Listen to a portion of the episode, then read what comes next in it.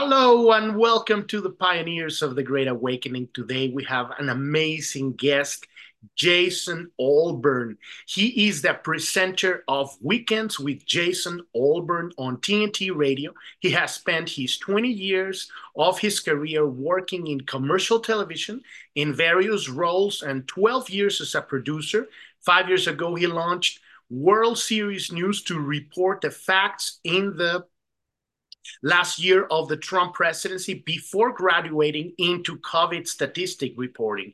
He set up a million moms for informed consent during the COVID and noticed a shortage of options for mental health and homeschooling. He became a counselor in 2022 and has a practice called Higher Purpose Counseling.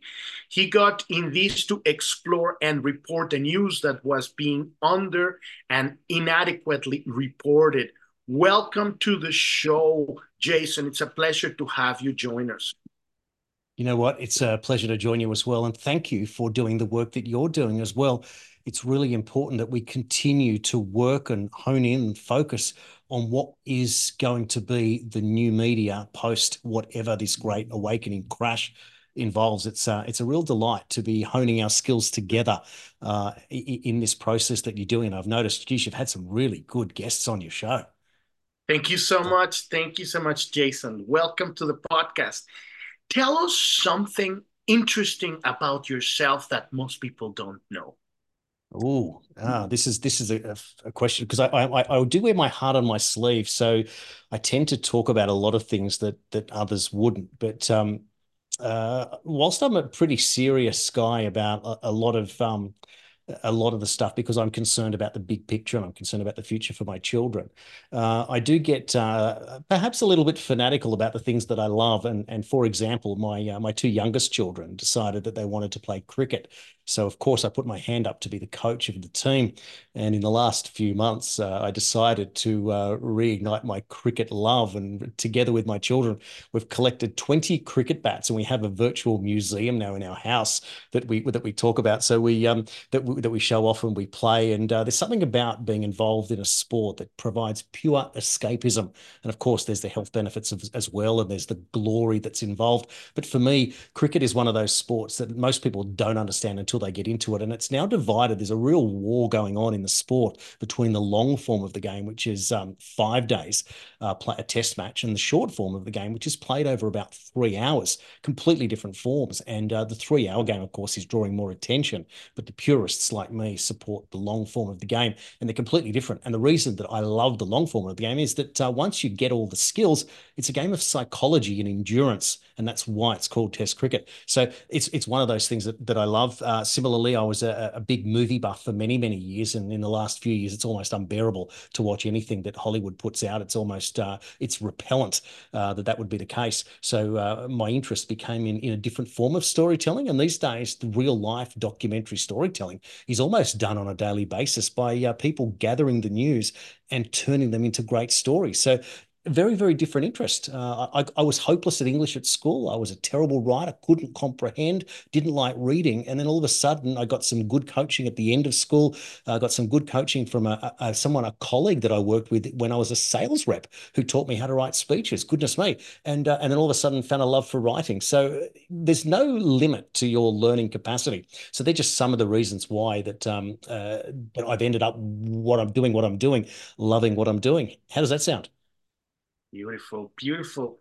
Yeah, it's the, the movie industry is crap now. I mean, it's like the other day I was watching these uh, 1950s Mexican movies in black and white, and the, the comedy was so much better than what they have now. It's just like they don't dare today to say anything. I think the last good comedy, kind of crude comedy that I saw was uh, The Hangover. You know, now like they wouldn't dare to because of the, all this woke agenda and everything. They wouldn't dare to you know really actually say stuff but yeah, I'm a movie buff also, and I love good stuff and good stories. I think that storytelling is probably the ancient form of medicine that we have, and we we're always telling stories to each other. And I believe that stories have an incredible power of healing power, and and that's what we do literally in our lives. We we're living the story of our lives and sharing the story to each other.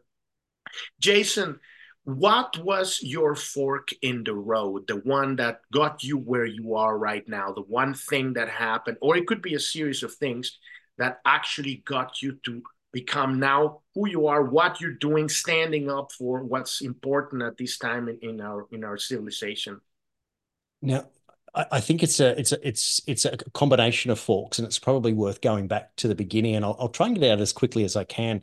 But um, as a as, as about a ten year old boy, uh, 1982, my father picked me up from school at the end of the school year, and every day uh, he would buy the two afternoons afternoon Sydney newspapers, and he bought them for the form guide. He was a racing fan; he used to love the horse races, but he also read the news and read the sport. And on the front cover of them both, he point, pointed to the fact that the Labor Party in Australia had dumped their leader in favour of Bob Hawke after Malcolm Fraser, the Liberal Prime Minister, had called an election. And I said, 10 years old, I said, What does this mean? He says, Well, Bob Hawke's going to be the new Prime Minister of Australia. And I'd only ever known Malcolm Fraser for the, since 1975. So the first seven years of my life, that was the only Prime Minister. I just thought he was the Prime Minister, and that's how it worked. So when he won, when Hawke won the election in 1983, I thought my father was an oracle because, of course, no one in my local area, we lived in a liberal area, even mentioned the name Bob Hawke. So I thought, wow. And that sparked my interest. What does my father know? And what do I want to know that my father knows? So I became very interested uh, and got into high school. And by about year eight, year nine, we were already studying economics and Paul Keating, who was the treasurer then. And I got very interested in politics and I wanted to know how the world worked. Well, fast forward and I go to university and I study political science more out of not really knowing what I wanted to do, but I was very interested again. I still didn't want to join a political party. I thought that was a bit of a bridge too far and I wasn't quite up on everything, didn't join Young Labor or Young Liberal. But I did go and see a film in 1991 called JFK that I reckon that every one of your audience has seen. That changed my life. I saw it three times at the cinema. It was a three-hour film, which was pretty good for a, a, a uni student who was working in a video store at the time, who just got obsessed with this movie. And what it taught me was that authority lies. Fast forward to 2008, uh, obviously we'd lived through September 11, but it wasn't until I was working overnight shift at Fox Sports in a presentation suite, which is basically a DJ for TV, trying to stay up awake at night, uh, working the midnight to 7 a.m. shift seven nights in a row. It's pretty taxing. And someone said, you need to watch this film on YouTube, which can you believe it was on YouTube, was Zeitgeist by Peter Joseph. And that woke me up to a whole bunch of things. And that was my awakening. I reckon by the end of that week, I had learned about aliens. I had learned about um, uh, demons. I'd learned about the uh, the pedo agenda. I'd learned about all sorts of different things, and I was red pilled to the max. So that was pretty much where I sort of got my interest from. I was very interested then, and of course the GFC happened, which my uh, my stepsister who worked for Reuters at the time and I both predicted months in advance, and uh, and that was the only time we agreed on anything in our entire lives. Uh, and, and, but it was over the, the, the fact that the GFC was coming, and it did. Uh, and then uh, fast forward to 2015 in April, Bernie Sanders announced that he's going to run for president. I'm still a lefty at this stage, and I'm all in for Bernie Sanders because there was three things that I loved, and they were uh, $15 an hour minimum wage. Now, why would an Australian care about this? But because we have a, a pretty much a, a, very fair welfare state, at least up until the last few years here in Australia. So $15 an hour minimum wage was reasonable. Free public tertiary education was my understanding what was offered, and free universal healthcare, which is what we have here in Medicare. So I thought that was entirely reasonable, and America could certainly learn a lesson from uh, the Australian experience. Of course, we had moved away from um, a free tertiary education, and we'd moved to a higher education contribution scheme, where students now pay between 30 perhaps and, and 150 $50,000 to get a degree, and they paid off much like the US uh, student loan system. Uh, so that was an interesting one, but I understood that it was for public education. Well, my brother moved to the United States and he settled in California and he went to a community college and got a qualification there in acting. Uh, and went on to uh, do a little bit of acting work there. And he raved about it. He said it's the best community college uh, course or, or any course for acting uh, that, that I can find that I can afford to get into. So that was all the reasons why. And of course, in June of 2016, when uh, Sanders, who was miles in front of Clinton, promised to contest the convention and did it and did not, that broke my heart and it broke the heart of thousands of my Bernie fans on, on Facebook that we were all communicating with and literally campaigning digitally in, in pretty much what I thought was the first digital campaign as such that we'd ever got used to the way that that was going on from the not more than the Obama days because that was more of a juggernaut. Um, that put me into a deep, dark depression for quite a few months because I knew that the Clinton plan was pretty much what we're seeing today was going to be executed one way or another. And of course, we were trying to do whatever we could. And I had totally given up on the idea that there was any resistance. And a friend of mine uh, who happens to uh, be an economics lecturer at a university contacted me and said, You need to watch the Donald Trump Al Smith charity dinner roast speech. I said, Why would I want to do that? He said, Just watch it. And it was 16 minutes. And it was probably I would argue, possibly or probably the greatest political speech I've ever seen. That man stood up in front of the establishment, in front of the church, and called out all of the corruption, all of it. And I thought, we have someone at play. But I still didn't believe that nine days before the election that this man could actually win the election. So it was the first US election that I didn't care to watch the results. I went to bed. My wife woke me up and said, You're not going to believe it, but Trump won. Well, that changed my life. Absolutely changed my life. So I went from a lefty to a Trumpy overnight. I got onto social media, and you know what's amazing? Thousands of my friends overnight became Trump supporters. No one said a word, not planned. All of them just realized that the anti establishment candidate did win. And where there is life, there is hope. And from that day, I sort of I, I, I, find it hard to watch Trump speak because I think he speaks down to, to the masses in a way to oversimplify perhaps uh, what's going on because I don't necessarily appreciate everything he says, but you can you can appreciate the sentiment, you can appreciate what's going on, and you can follow the actions. And when he ditched the Trans-Pacific Partnership virtually on day one of his presidency, I knew he was fair income. That was a huge deal. Uh, that meant that he broke the back of the globalists. Then he pulled out of Kyoto. He smacked them again. And then, of course, when Brexit was uh, was reached during his term in office, that was the third nail in the coffin for the globalists. And um, you wouldn't um, think of this, uh, Epifanio, but um, uh, the voice that was defeated here in Australia, our referendum last year, was another kick in the guts for the globalists uh, because there was a an under a, a, an undercurrent of uh, United Nations influence there that was going to change things if the voice got up. So there's a number of different things. So I learned in real time that I was anti-globalism. Uh, I was cert- certainly anti-monarchy because I'm anti-corruption. And when you put all, all those things together, you come up with something else. You become pro-human, pro-opportunity. Uh, and then, of course, pro free will. So I'm very much against the hive mind, and of course, the whole issue of the uh, the virus, the pandemic, was the real line in the sand. So that's where I went from reporting on Trump realities that weren't being reported, and suddenly in the beginning of uh, in in the COVID period, I realised that there was one journalist uh, in Australia, Alan Jones, that was calling out the reality of the figures, and I thought, wow, they are really different to what we're being told. So I got onto government web websites and um, and read the statistics and started reporting exactly what they were saying, simplifying them and interpreting for the audience. And all of a sudden, I was pulling a substantial audience. Next thing I know, I get offered uh, to do a video interview on a show called Asia Pacific Today, uh, which is now morphed into TNT Radio. And literally, I was booked for a six minute spot, recorded 25 minutes, and was offered a job on the spot. How's that? Beautiful, beautiful, and and that was absolutely. You stood up and say, "This is it. This is the time." And it's it's so interesting you say because I was also a full-on Bernie supporter.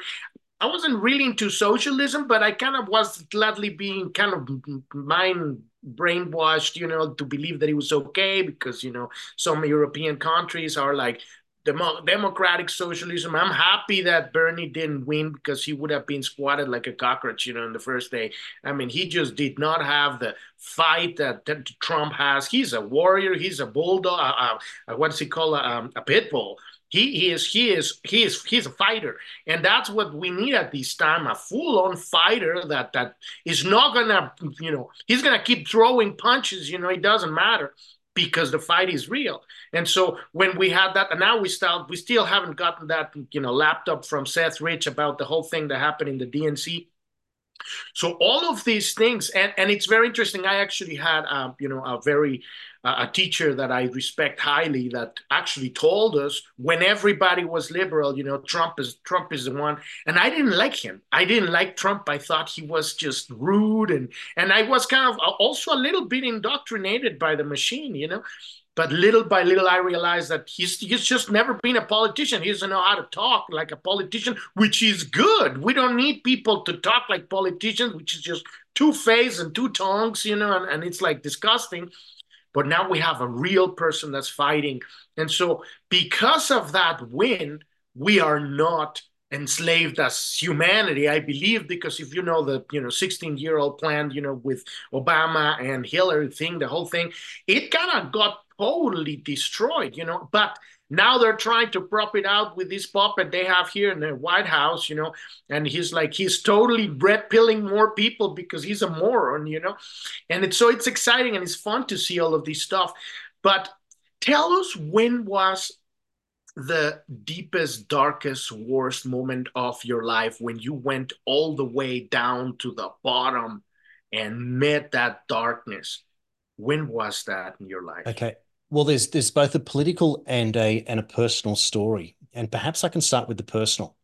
Um, 2012, I got uh, I got married. It was um, it was the first time I got married, but it was my second long term relationship um, so serious where where I, I, was in love and, and, and had a family, etc. But this time we, we got married. It was the proper way to go, of course. And um, shortly after, my, I, find out that my mother was diagnosed with terminal cardiac angiosarcoma, which is heart cancer. And it's the rarest cancer around. At the time, only 300 people in all of human history had ever caught this disease. And here was my mother, an innocent 66 year old flight nurse living in Australia who catches this disease. It blew me away. My father had died six years early, just in, in his early 60s of esophageal cancer. And I thought, oh my God, this has come home to get us. And uh, it infuriated me. That prompted me to do the research. And ironically, it was a post from the Zeitgeist page that talked about cannabis and cancer and the autophagy of cells. So I did some research and I showed it to my mother and I said, What do you think about this? She said, I'll try anything. And uh, we had to go about the business of uh, getting hold of this medicine, literally having to make it because there was no such thing around. And uh, she was given a prognosis of three months uh, to live. And on this medicine, she got 11 and a half months with absolutely no side effects from the chemotherapy program that the doctors talked her into having, which was pushed directly into her heart. It stopped the tumor from growing for some stage. And she had 11 and a half months of no side effects whatsoever. She got on with her life. She uh, went out, socialized, got on her boat with her, uh, with my stepdad. Uh, and she even uh, went to work three weeks before she died. However, inside that story was that my wife got pregnant and uh, we decided to name our firstborn, which we found out was a daughter, after my mother, and we're going to call her Tanya. And at 31 weeks, we lost our daughter, stillborn, um, through a, a, strange clotting um, pro problem that my wife had had uh, that was somehow genetic that didn't affect her firstborn son. That she had a, a son uh, before, and um, uh, in a, in a previous uh, relationship, and so this this shocked us. Um, we came home and um, we went to see you know doctors and counselors and they all kept saying the same thing take your time. It's a horrible thing to happen rah rah rah. And i looked at my, my wife and i said you know mum uh, mum's dying. Um, what are we waiting for? And my wife agreed and within a month she was pregnant again. And my son hudson was born 20 days before mum died on my late father's 70th anniversary on his birthday. And that proved to me that you are the master of your own domain. So I went from rock bottom to absolutely changing everything, knowing that all power comes from within if you know what you really want. That blew my mind. Now, it also gave me the determination. Now, I, I think this is interesting because I was an atheist by that stage, grew up in a, in a family that was moderately believing, participated, became an atheist. And by the time this happened, I knew a lot of people who had suffered profound loss and walked away from their beliefs. You know what? I found God at this stage because all I could deduce from this was why would God take away an innocent child and defy the laws of nature? You don't bury a child, you're meant to bury your parents, not your children.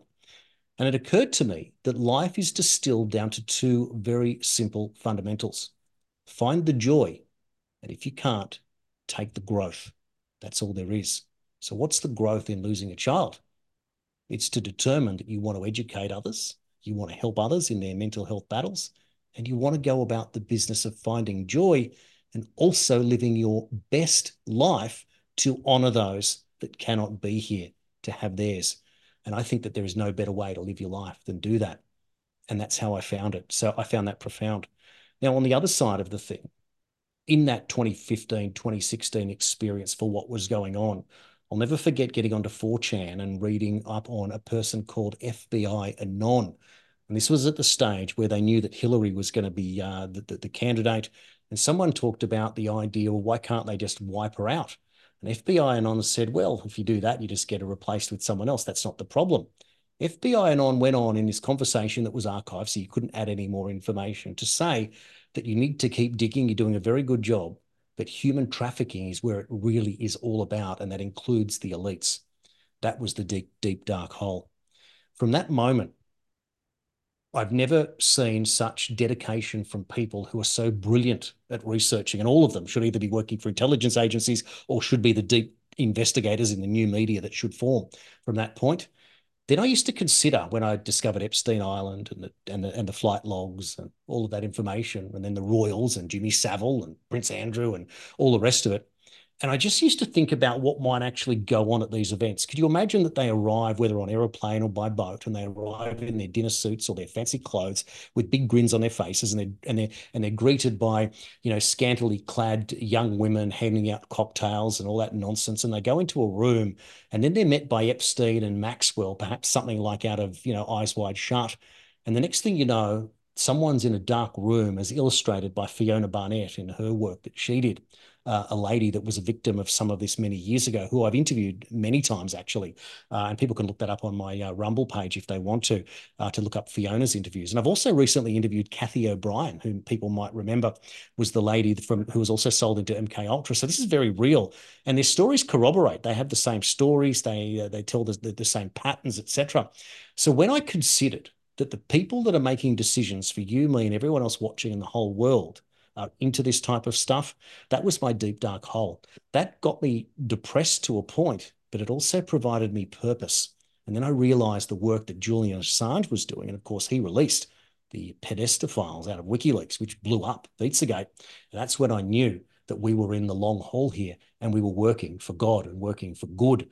And that, uh, and, and so I, I knew that in you, and I always say this, um, is always use your weakness as your strength. And I know that sounds silly, and I can probably come up with some more examples during the time.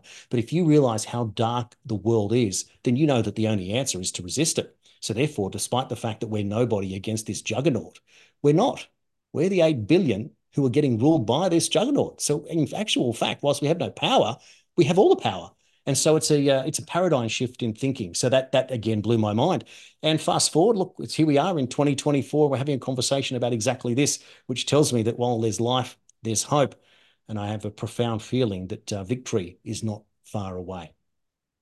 Absolutely, absolutely, and it's uh, you obviously saw the the the latest movie here by Jim Caviezel, right? The uh, Sound of Freedom, right? Mm. So it's like when you start really digging down that dark hole, it's just nasty, and you realize it's not teenagers, it's babies, and it's like at that point your inner, you know, warrior just stands up and says, "Enough of this insanity you know this is this is the decline of a civilization and we we are we will not stand for that. And it's true it's like and i don't see it as a weakness i see it like as a, information guerrilla. Like we are all these little warriors planting these bombs underneath here they don't see us because we're little and we're literally bringing down the whole thing because people are realizing in so many ways that the entire thing is supported by our attention if we just move our attention from the lies of the mainstream and put it somewhere else, which is also challenging in the underground because there's a lot of bullshit that you have to kind of like minds that are on the field. But eventually you're gonna start when you activate that. And I, I think that's that's the thing that really connects us all, that that connection to integrity, to God, that love, that that you know, will for life for, for respecting life and protecting life that acts as an internal navigation system. And all you really have to do is get past those kind of like voices of trying to create more chaos and more war right? But when we when we get past that we're actually providing another version of not another version, but another perspective of the same thing that shines that light into the darkness. And it is very, very important right now. So you've already tapped into a little bit of what I'm, I'm about to ask you right now, a lot of it. But if you want to add a little bit more, what lessons did you learn on all of this and this darkest period of your life, these these two areas of your life? What what lessons did you learn? You know, constantly reflecting and the process of learning what meditation is and then practicing is the great art form because it teaches you everything from the ability that it automatically takes you to the big picture. It's very easy to get caught up in the minutiae of life. You lose a job, can't pay your rent, you get sucked into it, you start drinking, uh, you get yourself into trouble, all of those stupid things that go on that can spiral you into this little world. But the process of being able to see a big picture automatically takes you above all of that. And you realize just how much power you really have from the perspective that you just don't get caught up in areas that the system kind of allows you to fall into and then makes you dependent on it in order to bring you out. And you never really get back to zero, let alone let alone get on with the rest of your life. And in the process of reflecting on that, it's it's funny that you know we're bringing this up, and and and as you were talking, then I'm scribbling on a notepad in front of me, and I recommend that to all people that are doing the work like you're doing, uh, Epifanio. That um, that when you get in this and you start asking questions and interviewing. And it's such a beautiful thing because at, at the very beginning, it's nothing more than a televised conversation with a friend uh, that you're turning into content that you can use. But taking the notes and remembering, because there's so much that we forget in the heat of the moment in, in, in a short interview like we're doing today. But there I was reflecting the other day, and it occurred to me that you can think yourself out of the belief in God. You can just think yourself out of it. Science does it for you. It tells you that creation was wrong, the Bible was wrong, the Earth's 4 billion years old, the universe is 13 billion years old. You know, all of these justifications that, that, that you can talk yourself out of it. But you know what's interesting in that process of what you asked in that question is the only way, the only answer to all of it is you just have to find God. Once you find God, all the satanic stuff goes away. It's obvious. But you only find God through love. So when you find experience real love, and it doesn't necessarily have to mean the love of a, of a partner or a loved one, you can love your cat.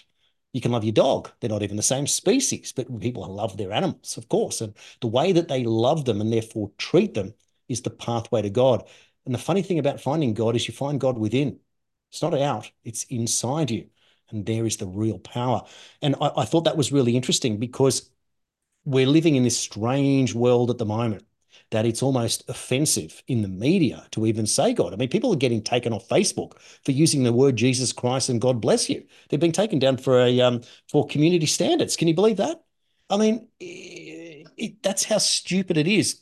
And therefore, when you know who the enemy is, and therefore you know who the opposite of the enemy is, then you got your fight, and then you're in it one way or another. Absolutely. Once you find that grounding, nothing's going to stop you. That you know, and, and that was a big thing for me when I suddenly like made a stand and say, I'm going to have to speak because I have to. And then you see everybody, you know, unfriending you, unfriending you, and, you realize, you know, this isn't popular. And, and I, and you lose your, you know, support or your community, whatever you want to call it. But it was exactly what you were supposed to do because now you, because you've become and you've kind of like centered yourself and, and really connected with your truth now that opens up another path another timeline and you're going to be attracting the people that are resonated with that same kind of energy. And that is exactly what's needed you know to people become authentic you know who they are and really start communicating all this stuff that because of the of the, the way that the media has designed and the whole structure of this you know takeover because it's a takeover um, how it has been designed to to put people in boxes so that they they are afraid to even ask the questions to even look for. And then next thing they're telling them because they've been in a reign of orders well now you cannot even talk about god. You know but we're going to put a satanic stuck you know statue in in in congress or whatever they have this uh in in, in the there was a place in somewhere here in the united states they put it on um on one of the city hall right? And it's like and and, and it's okay you know and so it's like at that point you realize well what does that even represent you know this that's a dark religion what does it does and what does it stands for like i've i've studied not just you know i see god in all I, I the way i see god and that's how i connected i I, I wanted to know God. So I, I talked directly to God because I was raised Catholic my whole life. And eventually I realized that God is everywhere. It is everything. It's in the hearts of people. It's it is in religions, but there's also a lot of bullshit in a lot of religions that people have built on top of, you know, throughout many years. But you have to actually sift through a lot of stuff and really connect to what's important. And what is important, our connection with each other and how do you treat other people? That is all that matters. How do you treat everybody? How do you present yourself in your life? So jason tells us what keeps you up at night. Well goodness me. It's uh it's the inevitable draining of the swamp to be honest. The ability to realize that this war is going on and on and on. I mean how many of us thought when the whole q thing started in what late 2017 that there'd be the arrest of Hillary Clinton. And here we are, what, seven years later, and there she is trying to tell us that Tucker Carlson's the bad guy, expecting all of us to forget that she sold 20% of America's uranium to Russia while Secretary of State. I mean, it's it's quite incredible, isn't it?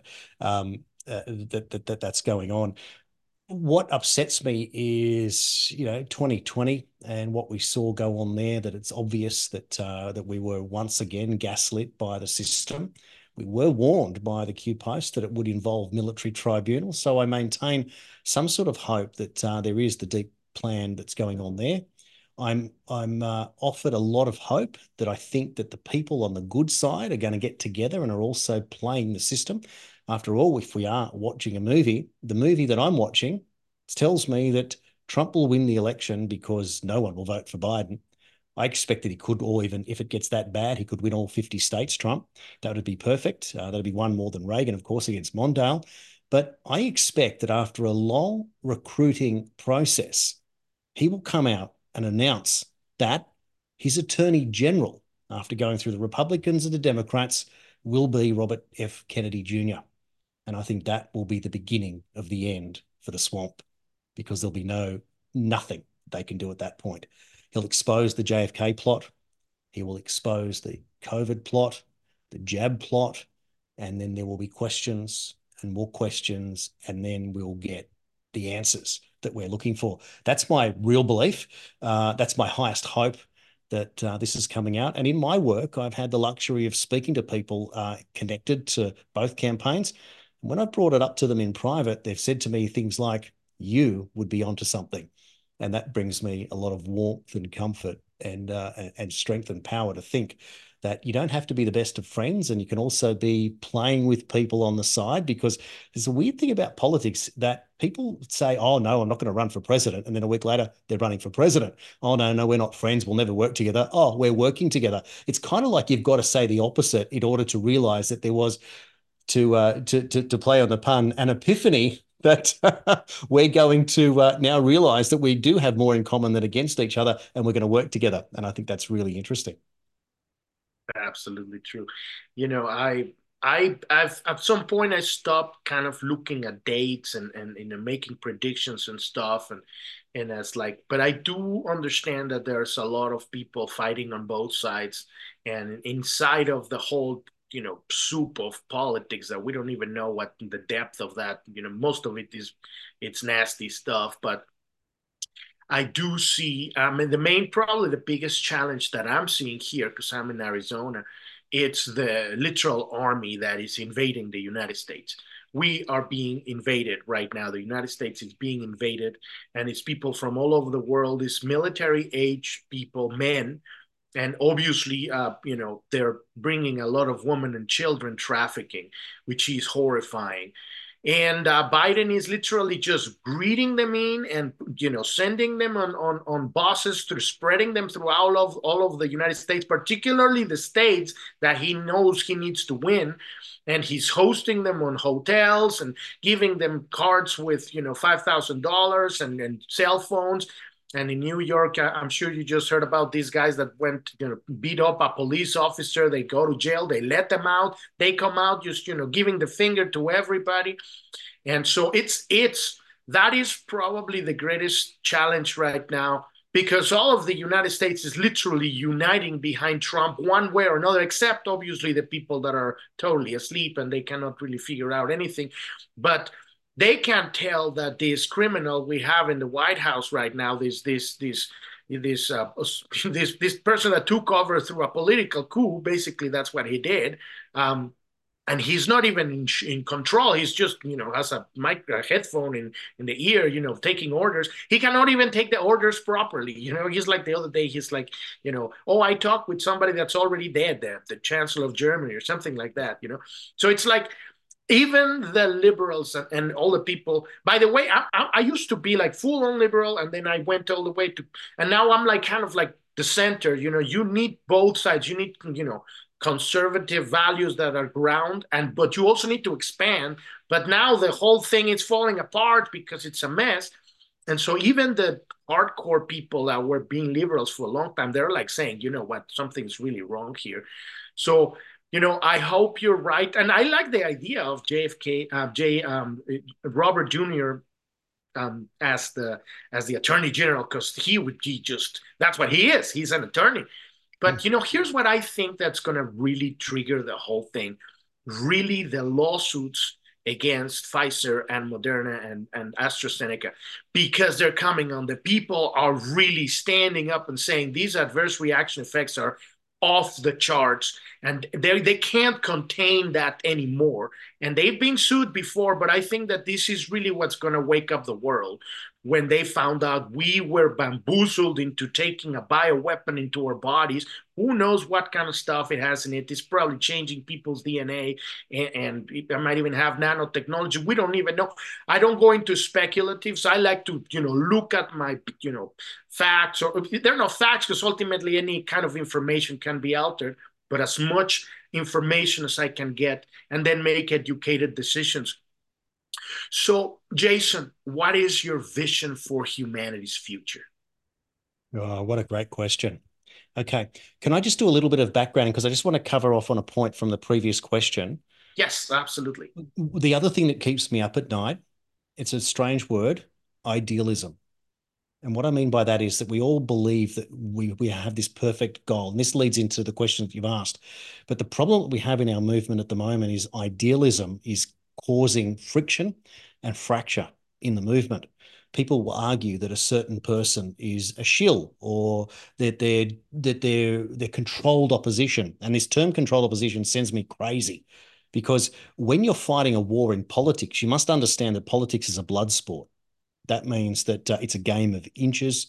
And like Trump tried to do what he had to do, but he was infiltrated by people that were termites in his administration. They were destroying it from within. So therefore, the idea of being an idealist uh, is is noble on the surface, but it also gets you into a lot of trouble. People will say David Icke is controlled opposition, which is ridiculous. David Icke told us all about this stuff, you know, 25 years before we even knew what it was.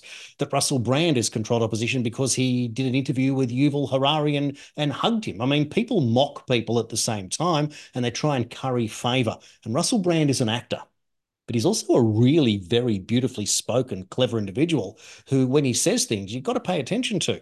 There are colleagues of mine that people say are controlled opposition. Goodness me, people have said to me, to my face, that I'm controlled opposition because I decided to represent my electorate working for a political party that was believing in what I believed in, that just happened to have a billionaire who was financing it.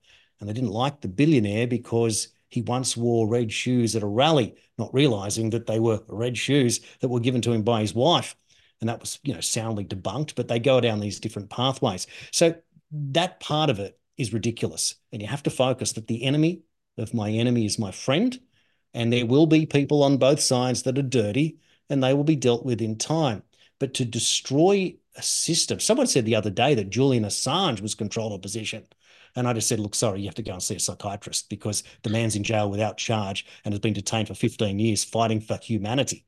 So Julian Assange is at the apex of all of our vision for humanity. He's the person that's trying to bring truth to the population. He's the person that's paid almost the highest price. In many ways, he could well be freedom's own Nelson Mandela. I pray that Julian Assange is released, that the truth comes out, and Julian Assange becomes the first president of a non-monarch Australian republic. That would blow my mind. But I also think, like the idea of um, uh, the the court cases against these big pharma companies, I think it gets even bigger. I think what happens is it sparks the greatest class action in human history, that everyone in power and money is taken out, and this, the only way that it could ever be adequately repaid, is that when we have to have a total debt reset slash jubilee, and you arrive at the NESARA GESARA proposition, and that is keep what you have and start again, and compensation made to those that don't. For example, if you're a renter, you would live in the property that you have, that would be given to you. The landlord would be compensated in some net cash dividend or whatever, but there'd be a way in which that the money is shifted. I see that um, most likely uh, the deep state Americans, the Fauci's, the Eco Health Alliance, Daszaks, and those guys are all outed. The Gateses, the World Health Organization, uh, and also Wuhan and China for their complicitness, Ukraine and the biolabs and the biolabs that are all around the world all form part of this whole approach. That takes out the intelligence agencies all around the world uh, automatically. It means that you've got to have military tribunals. It means that Guantanamo Bay is going to be full and full and more full uh, because all of this starts to make sense. And then when the people have no longer got a debt burden and the people are no longer restrained, and then we can get over this climate hoax and realize what we're really up against. And then we can go about the business of rebuilding the planet. But sadly, I think in this wash up that this uh, vaccine uh, was determined for their great agenda. And I think it comes down to one word. It starts with D it ends with N, and it says depopulation is what these crazy people believe. They have convinced themselves that planet Earth should have no more than 2 billion people. Some say 500 million. I'm quoting Dennis Meadows, who used to work many years ago, scientist still alive today, for the Council on Foreign Relations process of this. And he says in a speech that it's his hope that the population is reduced to 1 billion, maybe 2 billion. He just hopes that it will be done peacefully and fairly, if you can believe that.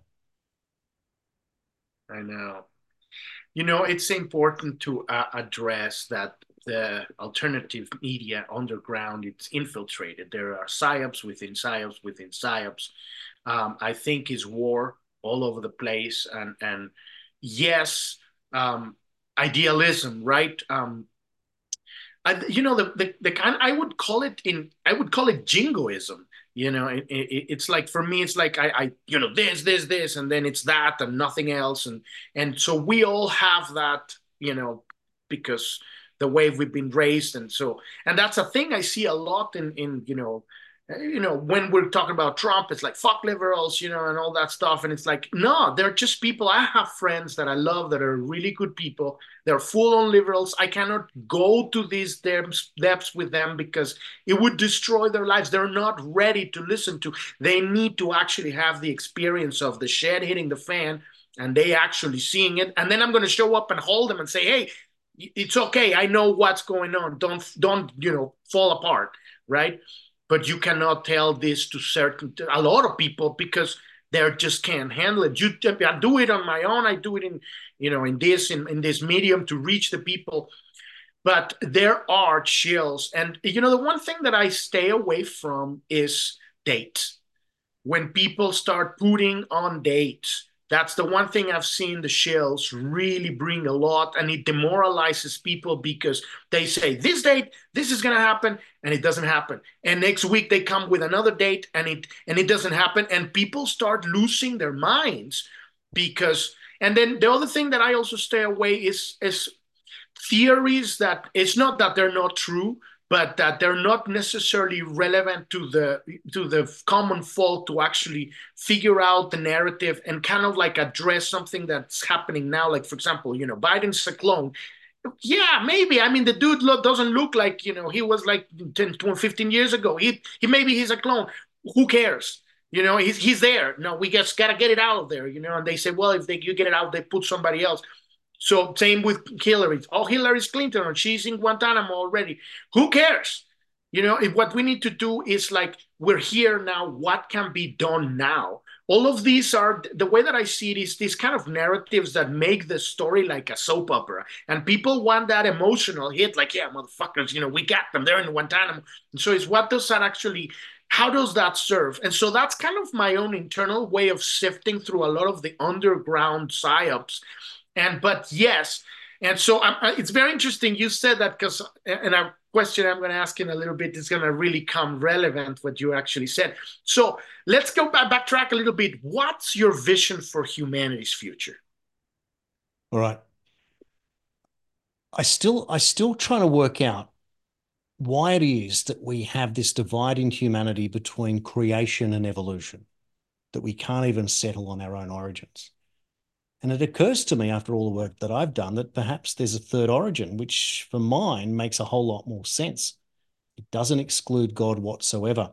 And before, when you were talking, I was mm. shuffling for some papers and I found this and I wanted to just put it up on screen just to show you if you, I'll, I'll just, there it is there. It's a, it's a 30 page document and it's titled Approved for release, Department of the Army, U.S. Army Operational Group, Intelligence and Security Command, Fort George Meade, Maryland, 9 June 1983.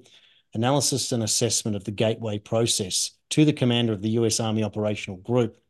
And it says, You've been tasked to provide an assessment of the Gateway experience in terms of its mechanics and its ultimate practicality. The Gateway tapes was a meditation system um, why would it be classified in 1983 and declassified in 2003? This blew my mind. Now, I'll just refer to there's a lot in it. It talks about holograms, it talks about all sorts of stuff. But I'm going to read you something. If I can just find my uh, glasses, um, wherever I put them, here they are. Um, just two references that I think are, astounding because I think it fits into my my ultimate vision. It talks about um, it, it mentions that uh, that it doesn't destroy people's belief in God. It says that at the outset, and I can send you this on a link um, in the future. Okay. Um, paragraph 27 says consciousness in perspective. Having ascertained that human consciousness is able to separate from physical reality and interact with other intelligences in other dimensions within the universe. So if I pause right there, that proves that the Department of Army realizes that there is other intelligence in life in the universe back in 1983, and that it is both eternal and destined for ultimate return to the absolute. We are faced with the question. So, what happens then? Since memory is a function of consciousness, that is our awareness, and therefore enjoys the same eternal character as the consciousness which accounts for its existence, it must be admitted that when consciousness returns to the absolute, which technically means God, it brings with it all the consciousness of the to the absolute. Oh, sorry, it, it brings with it all the memories it has accumulated through experience in reality. The return of consciousness to the absolute does not imply an extinction, extinction of the separate entity which the consciousness organized and sustained in reality. In other words, when you die, you lose your skin suit, but you keep your awareness intact and you go back to God. How about that? That's what the Department of Army believes. And this was in the CIA reading room. So that's what they know, or that's what they come to know. Now, what does that mean in terms of science? He explains it like this that your energy, well, as we know, energy is, is movement, right?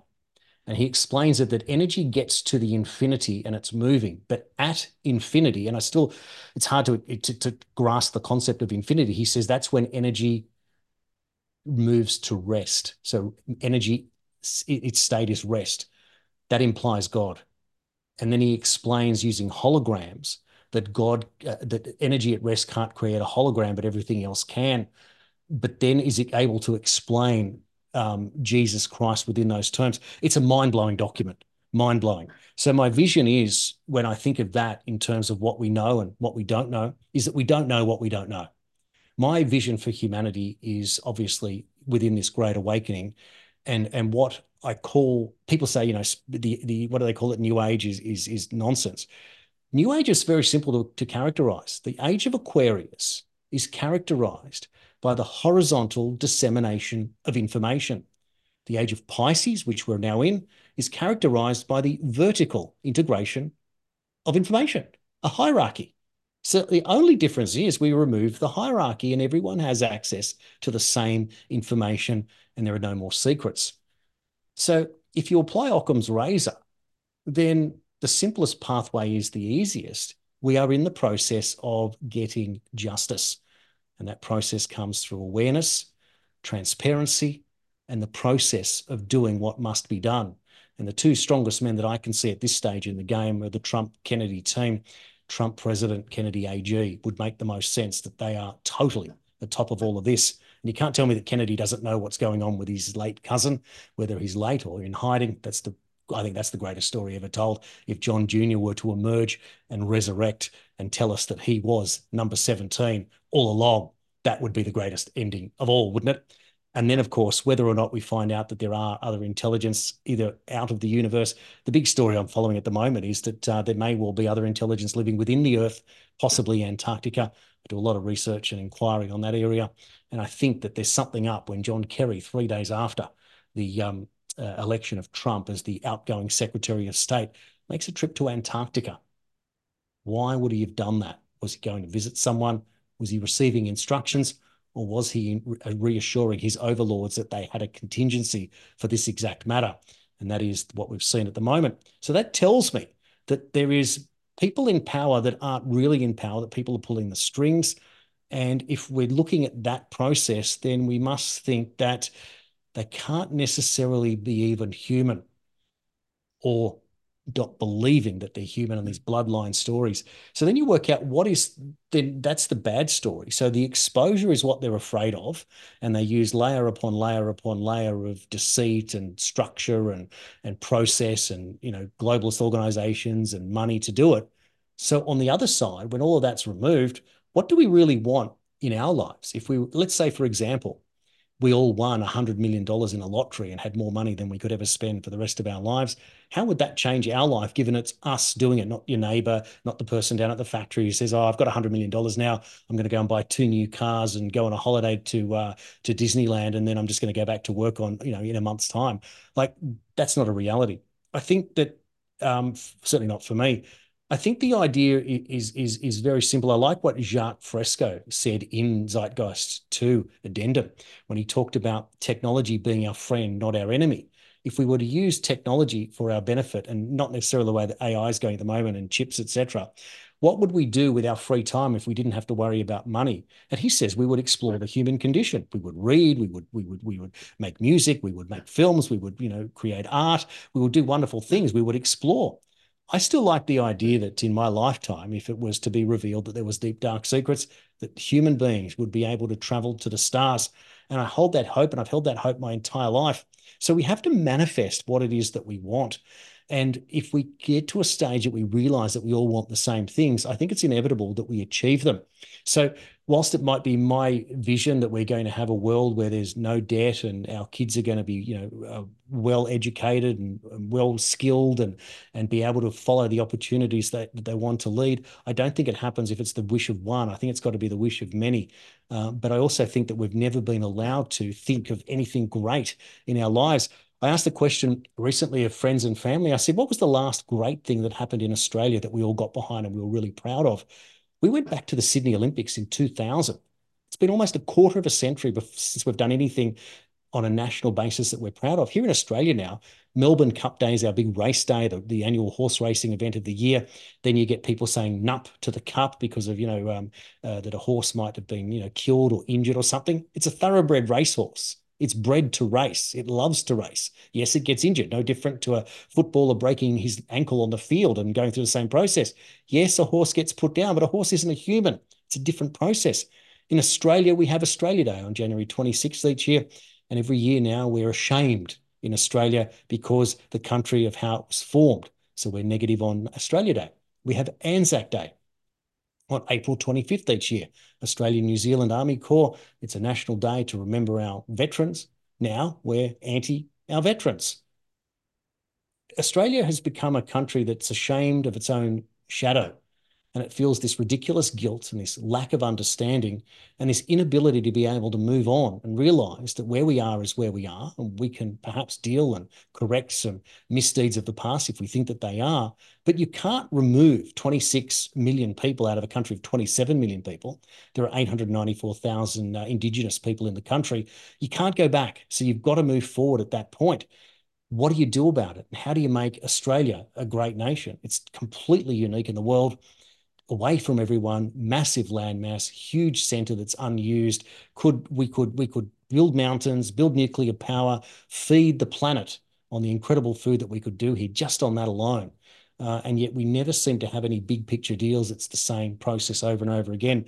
So I hope that uh, that there is a way that uh, once we achieve justice, and I think it's the great point that you're bringing up, is we all must have a vision for our future. I'm very confident that uh, we can achieve greatness, but I don't know if people actually know how great they can actually make it. I still think people think that you you you you go to school, you get a job, you pay rent or you pay off a house, and you have five years at the end of it to enjoy it before you hand it over to someone else. I just don't think that that is that is the human experience. I think it's a lot bigger than that. Yeah, it's because people have been programmed to have little dreams because they wanted to be cogs in a machine. They don't they don't want people to know that they're connected to the universe, that they're actually the light of God. And so if people know that we are the children of God, that we have, just like in the Bible, you know, it says, um, paraphrasing, we're made on the image of God, right? So what is God? The creator. So we are creators.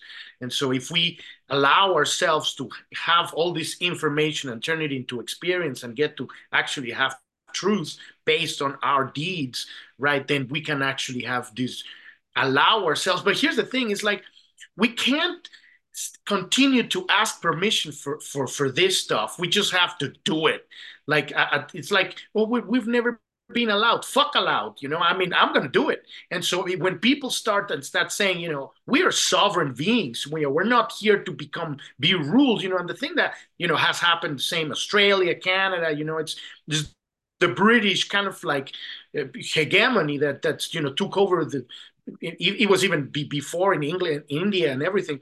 But you're carrying that kind of uh, subjugation in, in some in the legal system, right? So it really needs to come to a point that that you stand up and say, you know, I'm going to live my life. Obviously, you're having a tremendous challenge because you have no guns there. The same thing, like the nasty stuff that's happening in Canada, is in, insane. I mean, I see these these videos of Trudeau just doing his like little monkey dance in, in Congress, you know, and I mean, it's like it's disgusting. But I think that the more and more people that have that awaken, it's like little kind of dots in in the in the jar, little marbles that are filling up, and at some point this thing it's going to overflow, and we are reaching that point. But yeah, it's we have to. We don't ask for permission to dream for big dreams. We we do it, and that's what I think that would be my message. You know, don't ask for permission, just do it dream big. And yes, I love that. And I think we're going to have to have another episode talk about space and all that stuff because I'm all about space and all that. I mean, that's that's my thing. But uh, yes. what do you think? And you probably answered a little bit more on this before. What do you think we can do to inspire unity among the different groups of the awakening movement? You've already tapped a little bit with the ideology and all of that stuff. But if you can mm. elaborate a little more on that. You, you know, um, you got to you got to be you got to get your head right before you get into that. And people have been accumulating information since 2015, give or take. We're almost at 10 years. That's World War One and World War Two combined. So people are full. I had the opportunity last weekend to interview a fellow called Josiah Baker. He's a PhD and an associate professor of economics. And he just happened to work with a therapist and author, the late Ulf Sandström, a Swede, who wrote a book called The Optimist. And this is the story of two men. In actual fact, it's a self help book, and it's a traditional self help book in trying to get you to understand positivity and give you work exercises along the way. But what it does differently is its story is told in the form of a novella, a fictional story between two men. One who is a poor man down on his luck. And one day, after realizing he'd lost some girlfriends and was sitting at home watching basketball and hockey matches on TV with nothing to show for his work and changing from job to job, goes outside and a bald eagle flies directly at him. And as he approaches, drops a gold coin at his feet. The man bends down and picks it up. And mo- the moment he touches the coin, he has a divine intervention. And it tells him to focus on four things to be able to create, to love, to enjoy, and to serve. And with that, it's exactly what he does. And he gets a job in a cafe and very soon becomes the manager. and runs the whole place. Everyone loves him and he has the time of his life. He meets the love of his life. And this rich man comes in every day and he thinks he could be a politician or a businessman and he buys a dozen pastries and coffee, a few people around, and he's he's gruff and he's cranky and he's uh, and he eats and carries on and loud and whatever. And he always leaves a big tip, so they just accept what's going on. one time, one time, the first fellow Carl approaches the, the the wealthy man Woody, and they start up a conversation. And the plot leads to the fact that Carl invites Woody to realize that he's not so happy about his life, and he realizes it. So they take a trip around the United States to eight destinations. And in that process, Woody realizes how unhappy he is and he changes his life on Carl's guidance. Carl returns, and three years later, Carl is now miserable because he realizes that for doing everything he does, he's never made any money. And this was part of the promise. So, of course, it's Woody's turn to say, Well, I'm a billionaire. I'm going to teach you how to make some money. And what I loved about it, it was a, a self help book that teaches you how to make money. So if you discount um, um, uh, Tony Robbins, who gives you a, a, very detailed approach, this is a very simple approach. I read the book in a day to prepare for the interview. I couldn't put it down. It was profound. I wrote to the professor and said, I love this book. I think it's every bit as good as Your Erroneous Zones by Wayne Dyer. And that sold 35 million copies, but it was only ever meant to sell three or 4,000. That was all they ever cared for it. But Wayne Dyer pushed and pushed and got interview after interview and did it. I think that that's part of this process. I would like every single person in the world to read a book like The Optimist. I would like them to read The Optimist because my friend was involved with writing it now. He's my new friend. He's a colleague. I interviewed him, but I've had no financial gain to make of that. And I resent when people think that that's why you would do that. And I also resent the fact that people think you're not allowed to make money in the freedom movement. That's also silly. But once you realize your highest power, your highest uh, possibility for yourself, because when you read that book, you can't help it. It automatically wipes out any depression, it wipes out any misery, and it replaces it with an action plan that automatically replaces said depression with hope. And that's the point. And when it's hope that's justifiable and achievable, it becomes a reality. So now you've got a blueprint for success that you can design in your own image, in your own plan. And I think that's the part of it. So, therefore, what I'm saying is that despite the fact that we all must work together to be able to bring truth to power in the way that we want to, it also evolves around self sufficiency. If you can't stand on your own two feet, on your own or with your family group, and be able to represent yourself and match your own needs and wants, then you're really going to struggle because at some stage you're going to be dependent on a system that is telling you to be self sufficient in the first place. So that means upskilling, but it means an enormous amount of self belief. But it's not that hard when you go and get a self help book that helps you get your mind right. And I think that's the really, really important part of the process. So as I um, you mentioned in my bio there, I do have a, a, small counseling practice that my wife and I set up to treat people with mental health. But you know, that's getting people back to zero means that they've you know hit rock bottom we're lifting them back to where they were but then you're on your own. I believe that part of the counseling process should be part of life coaching, building you up. So it's hard if you're down on your luck to then pick up a self help book and lift yourself up. If you have deep seated problems, so that needs to be addressed too. But when you get back to zero, that's when the real opportunity starts. So we are information warriors. We know more information. We've read more information over the last few years we probably have to discern that half of. Oh, here's a quote for you. There was a, a real unwoke, anti-politically correct Australian singer called Kevin Bloody Wilson. That was his name. And he used to sing racist comedic songs that were hilarious in the 80s when you were allowed to. But he did have a song uh, that, that, that the lyrics said, I've come to the conclusion and I get around a bit that half of what you read is bull and the other half's all shit. And I thought that pretty much sums up the world today. And we have to realize that it is a lot of bullshit. So, yeah, we're pretty much on the right track when we know what's going on and we stick to the facts. But all of us are looking for answers that are beyond the realm of reality. And in many ways, what we're trying to do is impress upon others how intelligent that we are that we work something out before everyone else. But we can't be that intelligent and not have our own lives in order. And that's not to insult anyone. It's just to say that yes, be intelligent, but get your life in order. It's a lot easier when you don't have to stress about where the money's coming from for next week's rent, mortgage, or whatever. And even when we do pay off our homes, and the globalists will still try and make house insurance impossible that we can't afford it, so we'll have to sell our homes anyway. That's not the point. Again, you have to take control of your own destiny in that sense. So I hope that answers the question from the perspective of what I see you must start on the individual before you get to the collective because the individual has to be in the right headspace before they can add value to the collective to get the real result that everyone's doing. And everyone loves a winner. Absolutely. You cannot give what you don't have.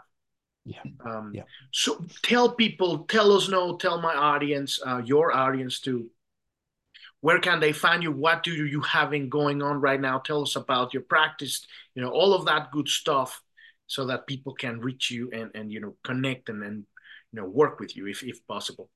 Yeah well that's wonderful and thank you for the invitation and the opportunity. If you're on facebook you just look up world series news and it's called world series news underground tv that's my news channel. I'm sharing a lot of the work that i'm now doing on tnt radio on there and of course you can go to tntradio.live uh, if you go on there, you can look up episodes and you can see all of my uh, previous episodes now on video and audio there. The show is called Weekends with Jason Olbourne. Uh, last year, I was doing Monday to Friday. I was doing a news global news hour, uh, and now back on weekends. Before that, I was doing a, a drive time show on, on Australian time in 2022. So we've been going for about two years now. Uh, I'm absolutely blessed that I was uh, given the opportunity to do it. I love doing uh, that process. My current show is all about long form interviews. So we do three hours on a Saturday, three hours on a Sunday. Uh, and I interview obviously six people a week, and I work from all walks of life uh, within the mainstream, outside of the mainstream, alternate news, facts, underreported stories, etc. This week, for example, I'm interviewing Ian Plimer, the Australian geologist who's very much the resistance against the climate change hoax. I'm interviewing Mark Morri, uh, a Sydney crime writer about Australia's biggest crime story, the Roger Rogerson corrupt police from the 1980s. Uh, he reported, and he actually knew Rogerson, who died a couple of weeks ago. Uh, I'm interviewing um, a man from England who uh, who went to jail for fraud and is now a, a big push uh, for prison reform in, in the UK. Uh, it's just some of the people, and another fellow called Rick Brown who uh, has written a, a, book called Woke Capitalism. He's worked for both Labor and Liberal governments. He's going to explain the establishment. He's going to explain where it comes from uh, in terms of going right back to uh, Marx and, and, and Gramsci from Italy. Uh, and he's also going to talk about uh, all the way up to Klaus Schwab. So that just gives you an idea of what's going on there for what people are doing. So a lot of research goes in, into the work uh, that's going on there. Uh, it still means that I've got a bit of time for uh, higherpurposecounseling.com.au. Uh, if, if people can get on there, I do do Zoom um, consultations with people. So it doesn't matter from where you are around the world um, that uh, if you want to get in touch. And um, depending on circumstances, I don't have to charge for my time. But of course, uh, it's a professional business, so that's that's a separate thing. But the purpose is that we're all in it together, one way or another, and this is a contribution to serve uh, our community and society as a whole. Uh, and society doesn't just mean the people living, it means the people who have gone, and it means the people that are also yet to be born. So that's part of the reason why we, we try and build a society the way that it should manage for all of us. And I look back and think during that COVID period that both my parents were gone, they never made it to lockdown, how both of them, in, in a way, it, it gives me some relief that they didn't have to live through it. Neither would have coped very well in that circumstance. My father couldn't sit still. I was a social animal, and my mother was always too busy and was always out there working really, really hard. So I realized that that's part of it. And I think all of us gain a lot from the process of reflecting on our loved ones and how we can um, honor those that can't be here in a way that makes us always want to live our best lives for those that can't be here too.